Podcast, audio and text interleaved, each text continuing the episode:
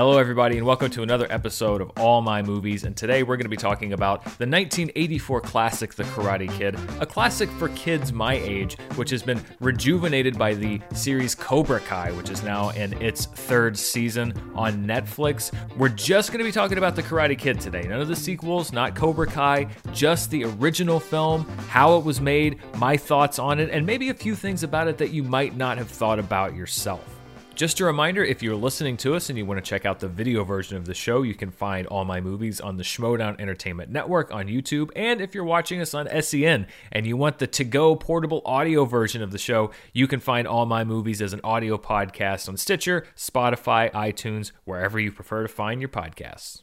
So, I have an interesting history with The Karate Kid, which is that, like a few other movies that people my age consider classics, I was born in 1983, I did not grow up with this movie. I didn't grow up with The Goonies. I didn't grow up with Karate Kid. The first time I remember seeing it, I was well into adulthood. But like other movies that really do work, no matter what age you are, I still enjoy The Karate Kid and, and to this day enjoy it for a lot of reasons. And it has to start with the script. The script for The Karate Kid was written by Robert Mark Kamen, who has since gone on to become a frequent collaborator of Luc Besson on many of his films, starting with The Fifth Element. He's also behind the resuscitation of Liam Neeson's career, or at least as an action star in the Taken series. In the 1980s, Kamen, who also uh, was well versed in martial arts, teamed up with producer Jerry Weintraub because they were both inspired by personal experience to tell the story of a young kid who just moved to town and decided to earn a black belt in karate to protect himself from bullies. I had this great background in martial arts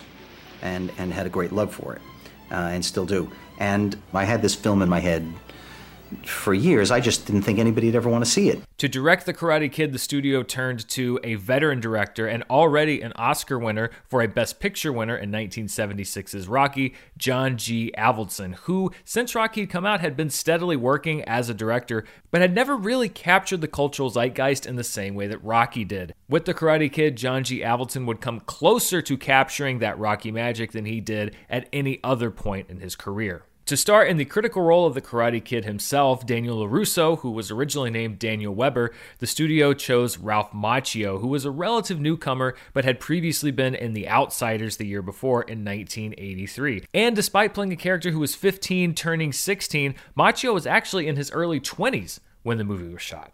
In the equally important role of Mr. Miyagi, Daniel's karate instructor, John G. Avildsen selected Noriyuki Morita, who had been performing under the name Pat Morita for quite some time. Morita was born in 1932, but he was a first generation American, and Morita and his entire family spent World War II in a Japanese internment camp. Following World War II, Morita worked several jobs to support his family, including a stint at Lockheed, but eventually decided to pursue comedy and found some success in a recurring role on the sitcom Happy Days as Arnold, the namesake of Arnold's Diner on the show. And it was this comedic persona that led the studio to initially pursue different options for the role of Mr. Miyagi. The studio suggested Toshiro Mifune and his Mr. Miyagi was a scary Mr. Miyagi. I don't know how, I don't know where it came from.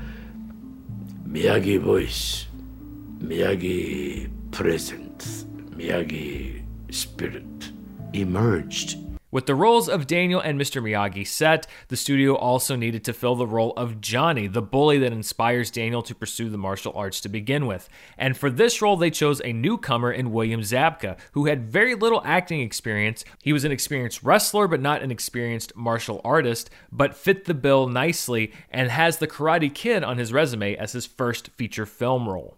Also cast in one of her first feature film roles was Elizabeth Shue, who was selected to play Allie, the love interest of both Daniel and Johnny. And much like Ralph Macchio, despite playing a high school student, Elizabeth Shue was also in her early 20s. As the movie opens, Daniel LaRusso and his mother move from New Jersey to Los Angeles, California in order for Daniel's mom to get trained as a restaurant manager. And initially, Daniel doesn't have a whole lot of trouble fitting in until he crosses the bully of the neighborhood, Johnny, at a beach party when he dares to talk to Johnny's ex girlfriend, Allie. Take a right, check it out. Hey, Johnny, forget it, man. It's ancient history. Who told you, man? Johnny is a student at a karate dojo called Cobra Kai, which is run by their ruthless sensei, John Kreese, a former U.S. Army karate champion who runs the dojo with military precision and operates under one rule no mercy. Mercy is for the weak. Here, on the street, in competition, a man confronts you, he's the enemy. Now, according to the actor who played Kreese, Martin Kove, he wrote his own backstory for the character, essentially rooting Kreese's ruthless nature in his struggles with Vietnam, where a winning is everything mentality was constantly frustrated by the quagmire that he found himself in as part of the army. He then took that philosophy to Cobra Kai and started the dojo. Martin Kove himself is a pretty imposing guy. He's someone that I would be pretty nervous to meet, and he struck that note from the very beginning in a confrontation with director John G. Avildsen after he was called in to read for the character much earlier than he had anticipated. So I go in there, and John is there, and I say, John, you're a real asshole. We as actors wait years to meet directors of your caliber. We fire our agents, we fire our managers, and here I'm given five days to prepare, and now you want to see me in minutes. I said, You're a real asshole a lot of times we go back and we rejudge these movies from the 80s, and it's fun to do. It's not something I think we should take too seriously. But one thing that I have noticed, and particularly when I watched the movie this time, is that Cobra Kai and Johnny, as bullies, definitely cross the line from 80s bullies to criminal behavior. You could probably ring them up on any number of felony charges stalking, assault, attempted murder. Johnny, leave him alone, man. He's had enough. On the side when he's had enough, man. I think this dynamic works because Ralph Macchio is really, really good as Daniel LaRusso. Now, a lot of these younger roles, you could cast an actor who is, you know, amiable, uh, maybe a step above your average kid actor, but doesn't really bring anything to that part. Ralph Macchio, I think, brings a lot to the part of Daniel because, first and foremost, you like him and you feel for him because he didn't ask to be in this situation. He's in a new town. He didn't really want to make the move. And I love what he's telling his mom that he wants to go home because he doesn't know the rules where he is. Yeah, well, I just want to go home. That's it. I don't understand the rules here. I want to go home. But you also have to believe that Daniel is capable of the sensitivity he shows in some scenes, but at the end of the movie, spoiler alert, being able to go and win a karate tournament against the biggest, baddest martial artists in town, or at least under 18 in the All Valley Karate Championships. And I think he's able to do that because Macchio also brings an edge and a swagger to that role. There is a sarcastic side to him, there is a side that is thumbing the nose a little bit at Johnny, sometimes in spite of himself. And Macchio doesn't push the character too much one way or the other. And it's this balance that I think makes Daniel both relatable as a character and believable as somebody who could do what he does later in the film. And I think he's helped greatly by Pat Morita as Mr. Miyagi, who brings his own balanced nature. He is a very wise man, he's a very quiet man, taciturn, thoughtful, but also capable of great feats of strength and capable of showing Daniel how to practice the martial arts, how to practice karate the way it should be done. Hey, what kind of belt do you have? Canvas. You like? J.C. Penney, 398. I love the almost mythical way that Mr. Miyagi comes in and saves Daniel from Johnny and the Cobra Kai bullies on Halloween when they're about to, I think, kick his head off at that fence behind the apartment building. And there was something I noticed this one time. And, and I don't know, we've talked a lot of times with film, it's hard to tell is something a coincidence? Is it an outright reference? But the shot when Daniel is laying on the ground, uh, looking up at Mr. Miyagi as he is fighting off the Cobra Kai, and there's a, you know, sort of a smeared lens effect. There's almost a mythical look as you're looking up at Mr. Miyagi. I kept trying to figure out what that reminded me of. And then it occurred to me that the shot is almost exactly the same shot that we see in The Lord of the Rings, The Fellowship of the Ring on Weathertop when Frodo is laying uh, prone, uh, basically after being attacked by his own version of ghouls by the ring wraiths, and you see Aragorn come in uh, and defend him, and you have that same kind of low POV shot from behind the person who's protecting them because the ring is going on. There's that that same kind of distortion effect. I don't know if that was a conscious effort from Peter Jackson to reference the Karate Kid, but if it is, I love the fact that he got a Karate Kid reference into a film about Middle Earth. There are a few key scenes in The Karate Kid, but I think the one that the movie really hinges on is one that was intended to be shot just like a regular scene where you get a master shot and then you go in and you get close ups and different takes and angles. But once the scene was done, John G. Avildsen said, We don't need any more angles. It's perfect as it is. And that is the conversation between Daniel and Mr. Miyagi in Mr. Miyagi's hut behind the apartment building after Miyagi saves him uh, from Cobra Kai. And there's a very touching and affecting dialogue in between these two characters. I think it's even more impressive that Avildsen did not get coverage because then you have nothing to cut through. And if that one shot doesn't work, or even if a few lines inside of that one shot don't work, then you don't have a scene. You have to go back and get pickups, which can be expensive, sometimes impossible. It shows a great deal of trust from a director in his actors to know that they were able to nail such an important scene in one take. Hey, you ever taught anyone? No, Well, would you? depend. On what? Reason. That relationship then blossoms in the multiple training scenes that we get the famous wax on, wax off. Wax on, wax off. Breathe in, breathe out. Paint the fence, paint the house, sand the deck, all of these different things, these menial tasks that Mr. Miyagi gives Daniel to do. And I think it's understandable that Daniel doesn't exactly know what's going on. He doesn't know that he's being taught the fundamentals of martial arts until that scene when Mr. Miyagi demonstrates what he's been learning. And I love that scene where he finally puts everything together and tells him to do all these motions. And then the scene where Daniel is waving off the attacks, it's almost like Neo in the Matrix, or I guess I should say Neo in the Matrix is like Daniel in the Karate Kid. Every time I watch the movie, I love how that scene comes together. And, and it makes me want to go back in time to 1984 and sit in a theater with an audience the first time that they saw that scene, because I'm guessing that was probably a pretty big applause scene in the theatrical run of the movie. Stop! Stop! Oi. The relationship between these two characters is so strong. And apparently, this relationship building started before the movie even began, as Ralph Macchio and Pat Morita were going through their martial arts training. Pat Johnson, who we'll talk about a little bit later on, was in charge of doing all that, and he took different approaches to the different actors. He trained the Cobra Kai very much like Kreese did in a very militaristic way because he wanted to bring out that edge. Uh, but he's also said that he trained Ralph Macchio and Pat Morita together much of the time and was a little more gentle with them and allowed them to bond over their shared pain because they were not master martial artists. And as a matter of fact, they were practicing much of what they were doing for the very first time. Both of these gentlemen were really good actors, but not very physical people. The training was sort of relaxed, and they had a lot of aches and pains, so I let them kind of complain together. And they developed this wonderful little relationship based on the sharing of their pain. One other thing I want to note about these training sequences, particularly the ones on the beach or during the day, is the fantastic cinematography of James Crabe. The whole movie looks great, but he was a frequent collaborator of John G. Avildsen. He had already shot Rocky for him, and he was Oscar nominated for another film he did with Avildsen called The Formula.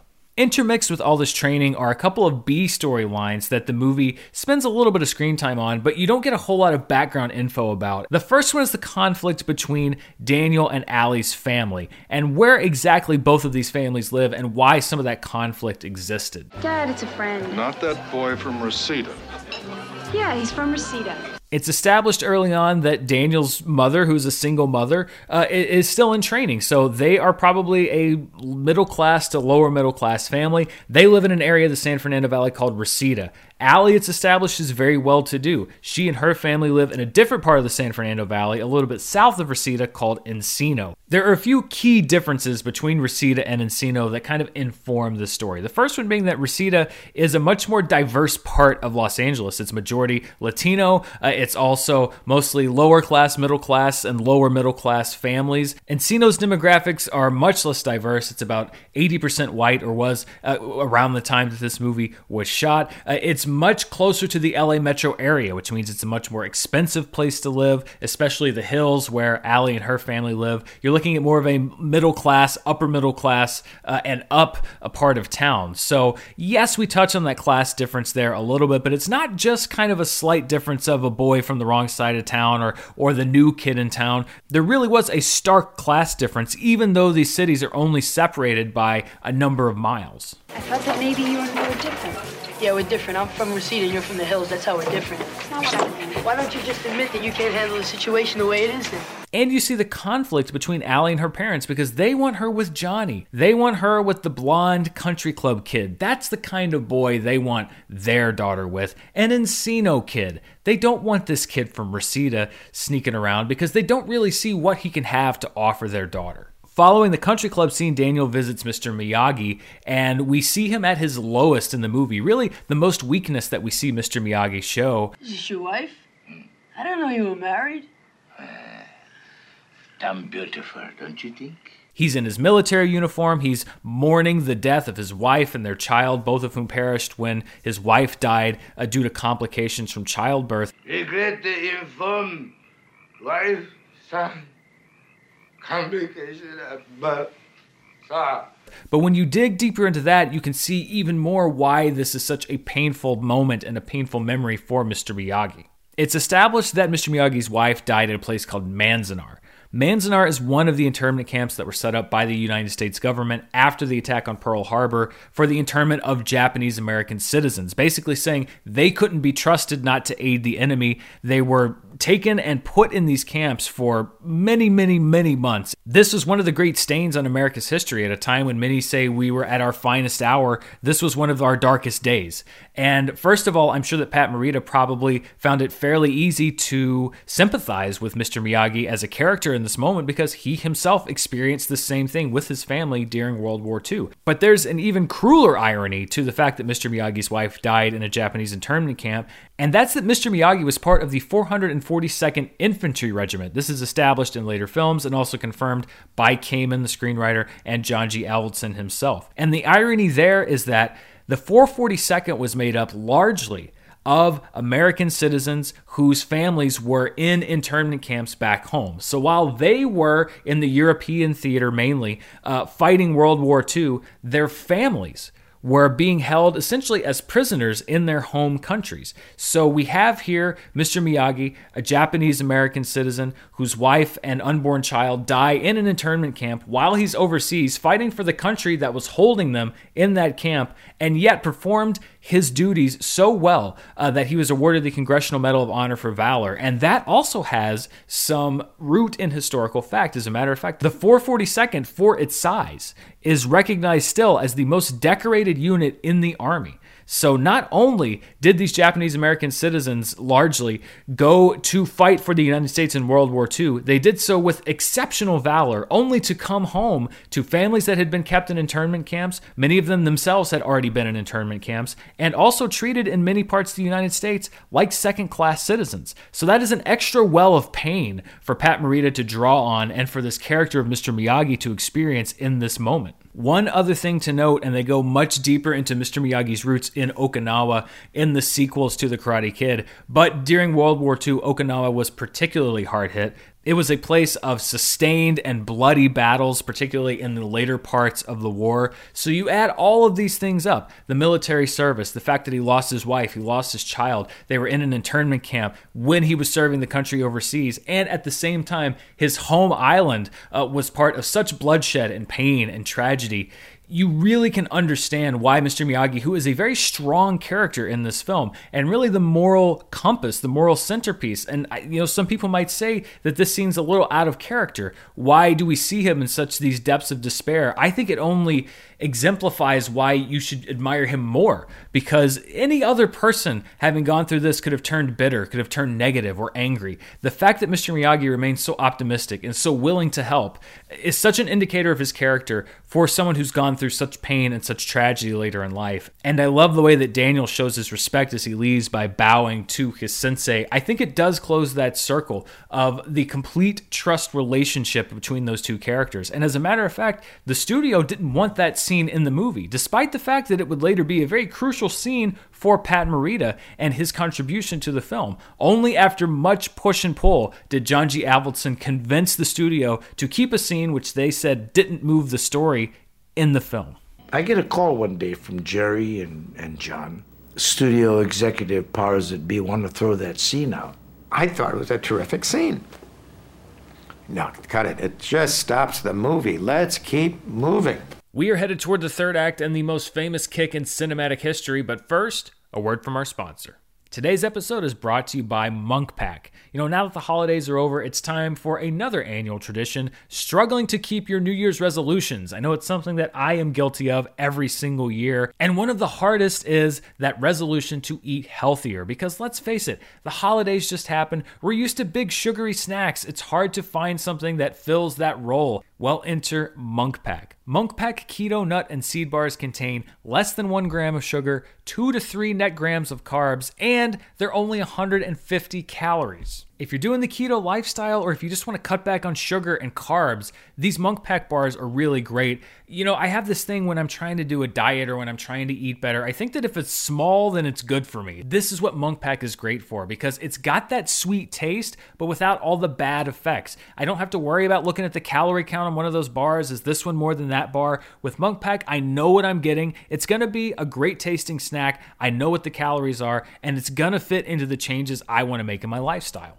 And they come in a lot of different flavors like sea salt dark chocolate, pecan almond, and peanut butter dark chocolate. And the peanut butter dark chocolate one is the one that's my favorite so far because you get that balance. I really love the sweetness of the peanut butter, and you also get the sweetness of the chocolate, but they have that little bitterness that you get with the dark chocolate. I love the combination along with the crunch of the seeds and the nuts. It really is a great mixture of what I love, and it's a great snack for me to just grab anytime during my day. You know, I'm up here, I'm doing podcasts, I'm hosting, I'm doing charts, I'm doing all kinds of things. I can run downstairs, I can grab a Munk Pack keto nut and seed bar, I can come right back up. It takes me 30 seconds and it's filling. I don't have to stop for a meal 20 minutes later because this was a great snack. And the great news is you don't even have to run to the grocery store to grab Munk Pack because they will deliver it right to your door. Try it for yourself and you'll see. And we have a very special deal for our listeners you can get 20% off of your first purchase of any Munk Pack product by visiting munkpack.com and entering our code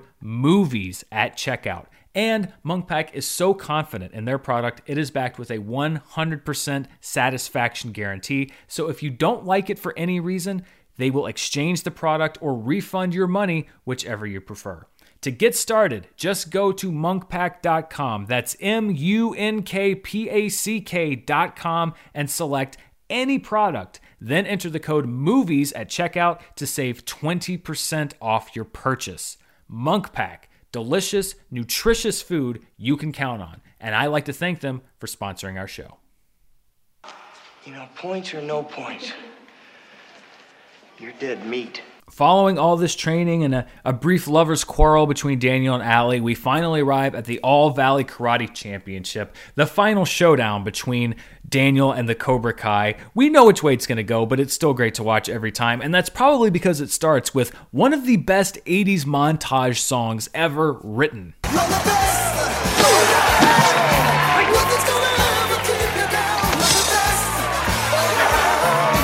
The music for that song was written by Bill Conti, but the lyrics were done by Allee Willis. She would also contribute lyrics to one of the most iconic songs of the 90s that a lot of people still have in their head.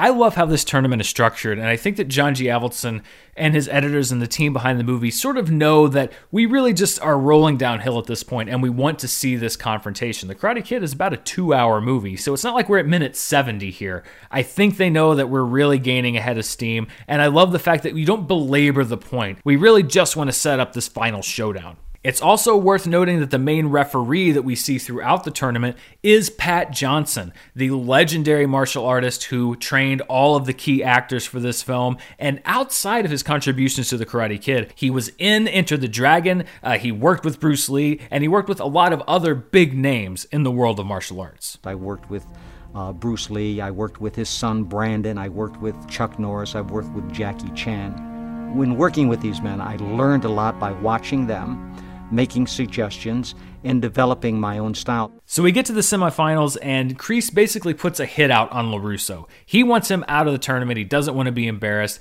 And so he orders one of his Cobra Kai guys to take out Daniel's knee, which he does. It gets the Cobra Kai fighter disqualified, but by Kreese's reckoning, Johnny's not going to have an opponent to face in the finals. It both defeats Miyagi and Daniel and elevates Cobra Kai up to the top. What could possibly go wrong? Well, we have a very determined champion in Daniel LaRusso, although, again, by today's standards, I don't think there is any chance that he would be allowed to go back out there and fight in that final to basically tough out what looked to be like a dislocated kneecap or torn ACL. But in today's litigious times, I can promise you that the All Valley Karate Championships lawyers would not allow Daniel LaRusso to hobble out there and fight one more climactic fight. And really, cinema history would be much less rich for it. Daniel LaRusso for the fight! Now isn't this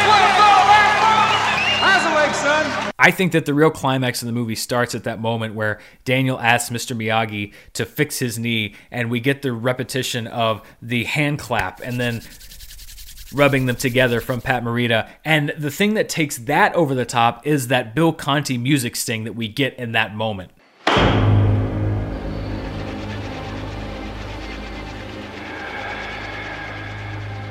And here's the thing about Bill Conti. As a film composer, he knows what his job is. And I love his philosophy on music and the fact that he makes no apologies about manipulating your emotions with his music. As a matter of fact, that's his goal. Because it's that ultimate fantasy, that non literate thing is going into your ears, and I have control over your emotions if you're listening. If you're going, you're going in the third reel, second reel. I don't like this movie. If, if you're there in the 11th reel, I got you. After Daniel evens things up in the final match between Johnny, Kreese orders Johnny to finish the job, to sweep the leg. Sweep the leg.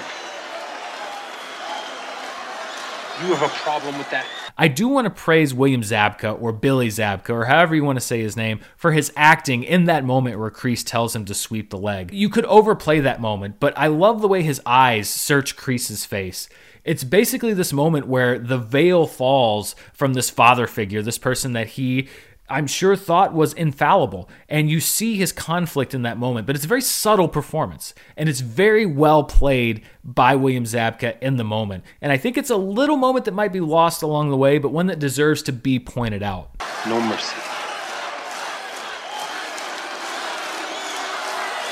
And then we have the crowning moment of the film, the famous crane kick that wins the karate championship for Daniel. He gets the girl, he defeats the bullies, he gets a nod of approval from his sensei.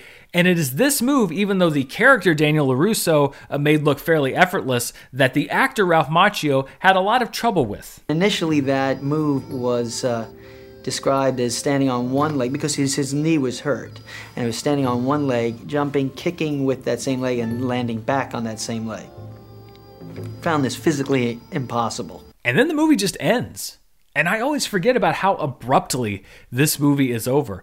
I do wish that we had maybe 30 seconds to a minute more of Karate Kid. I felt like Johnny needed a little bit more of a beat than just like, you're all right, LaRusso, here's a trophy, I'm going to go cry in the corner, or whatever else goes on. We do get that coda at the beginning of the next movie. I really think that it's a case of John G. Avildsen saying, listen, we know what the climax of the film is. We don't want them to be looking to grab their hats or checking their watches or leaving before the credits roll. Let's just have him kick Johnny in the face and call it a day. But I wish there was just a little bit extra time every time I watch the movie to just give maybe one or two of these characters something to do before the movie ends. We would have two more sequels and a sequel series and everything else to do that, but you don't know that in the moment. And that's what I think is important. Something I thought was very interesting as I was looking at people's opinions on the movie, and particularly people that know martial arts, is that a lot of martial artists felt like The Karate Kid was the first movie, or at least one of the first movies, that actually got the philosophy of it right. And Pat Johnson talks about this when he discusses the film and why he enjoyed working on it. They actually were able to convey the mechanics and the mindset of what a successful martial artist should be, at least to those who do practice martial arts. John Kreese somehow missed the boat and he thought only of the physical. So his students were never balanced. They were not spiritual, they had a physical thing. And when the physical thing didn't work, they had nothing to fall back on. But this young man, in spite of the pain that he was feeling and the injuries, he had the spirit to go on. He went beyond the physical and he triumphed. When The Karate Kid was released in 1984, it surprised people in a few different ways. First of all, it was fairly successful with the critics, which is surprising because this is the kind of movie that usually skews a little young that critics might not like. But to varying degrees, critics were wowed by the movie. Marginal thumbs up for me. It gets a big thumbs up for me, and especially because of Pat Morita as that Japanese-American janitor who's going to teach him all the moves. Mm-hmm. I thought it was a great performance, and I didn't think that the training scenes were predictable. The Karate Kid opened on June 22nd, 1984, and actually came in fifth place, which for most movies would be a death knell. It was a different time, release patterns were a little bit different, and this was a big word of mouth movie. The four movies ahead of it when it when it opened were Ghostbusters, Gremlins, Indiana Jones and the Temple of Doom, and maybe the biggest classic out of all of them, the Dolly Parton Sylvester Stallone musical comedy Rhinestone. You remember Rhinestone, don't you? Probably not. The Karate Kid did really hit a chord with audiences, though, and it ended up being the fifth highest grossing film of 1984, and it was a stacked year. Ahead of it on the charts were Indiana Jones and the Temple of Doom, Ghostbusters, and Gremlins, which are all in theaters when the movie opened, and then the number one film of 1984, Beverly Hills Cop, which was an absolute sensation. After being made on a budget of about $8 million, The Karate Kid ultimately pulled in over $100 million in worldwide revenue. And the surprises kept coming because there's one more accolade for the film that Roger Ebert himself saw coming, but that Gene Siskel didn't think was a very real possibility. Pat Morita, I think, are possible for an Oscar nomination if the movie does it at the box office. No way. Yes, way, Gene. Pat Morita was nominated for Best Supporting Actor at the 1985 Academy Awards. He ended up losing the award to Haing S. Ngor for The Killing Fields. Ngor, by the way, is currently the only person of Asian descent who has ever won the Best Supporting Actor award. Following the film, The Karate Kid launched three direct sequels The Karate Kid Part 2, The Karate Kid Part 3, and The Next Karate Kid starring a young Hilary Swank. There was also the 2010 remake starring Jaden Smith and Jackie Chan. And as I mentioned before, Cobra Kai, the follow up series that's now in its third season, that has a creative team that were all kids when the first movie came out. So, really, first generation Karate Kid fans now bringing Cobra Kai and everything to a new generation, which is how we've seen it work with so many other franchises these last several years, from Star Wars to Karate Kid and elsewhere. People that grew up with these movies are now reinventing them, repackaging them, and bringing them to a new audience. In addition to all of the remakes and spin offs, of course, there were the obligatory video games, action figures. The Karate Kid and Johnny are each sold separately. And for more action, look for the Karate Kid Competition Center from Remco. And a very short lived 1989 animated series.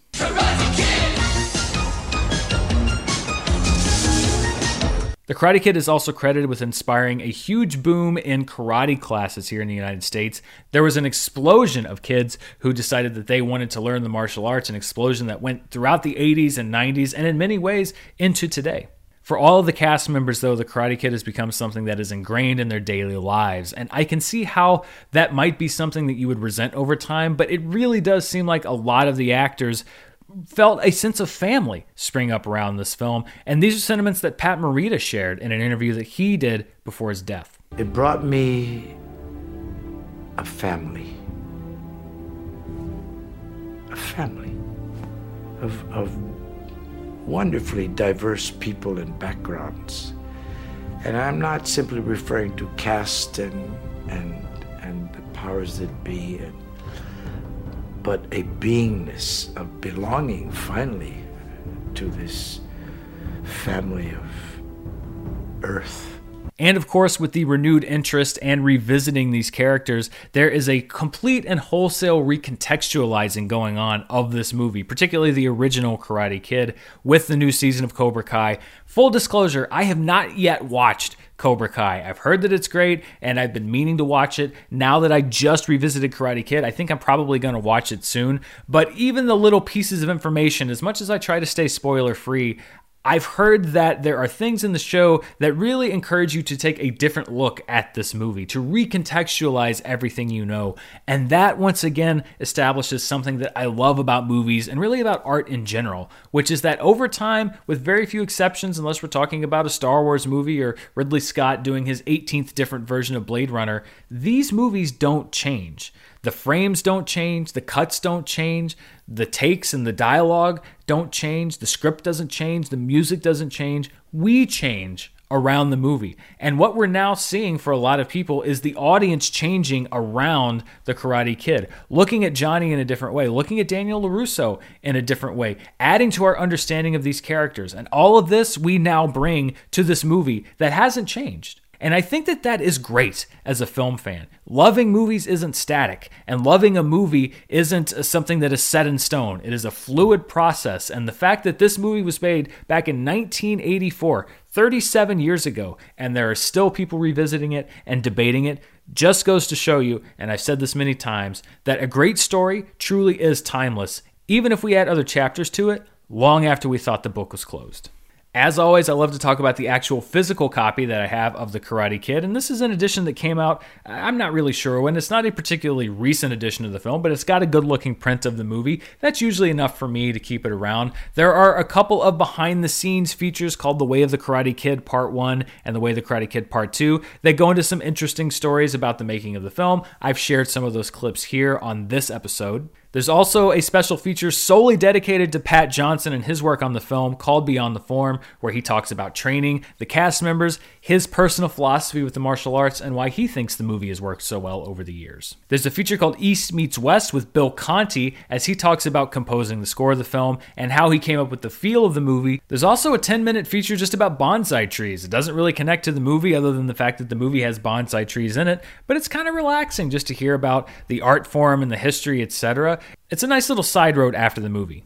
And finally, there is a commentary track with Pat Morita, Ralph Macchio, John G. Avildsen, and writer Robert Mark Kamen. And I was actually looking forward to the commentary track because they were in the same room, which is always great. But it turns out sometimes you can get too much of a good thing because it is an entertaining track in that they love to talk and laugh about the movie.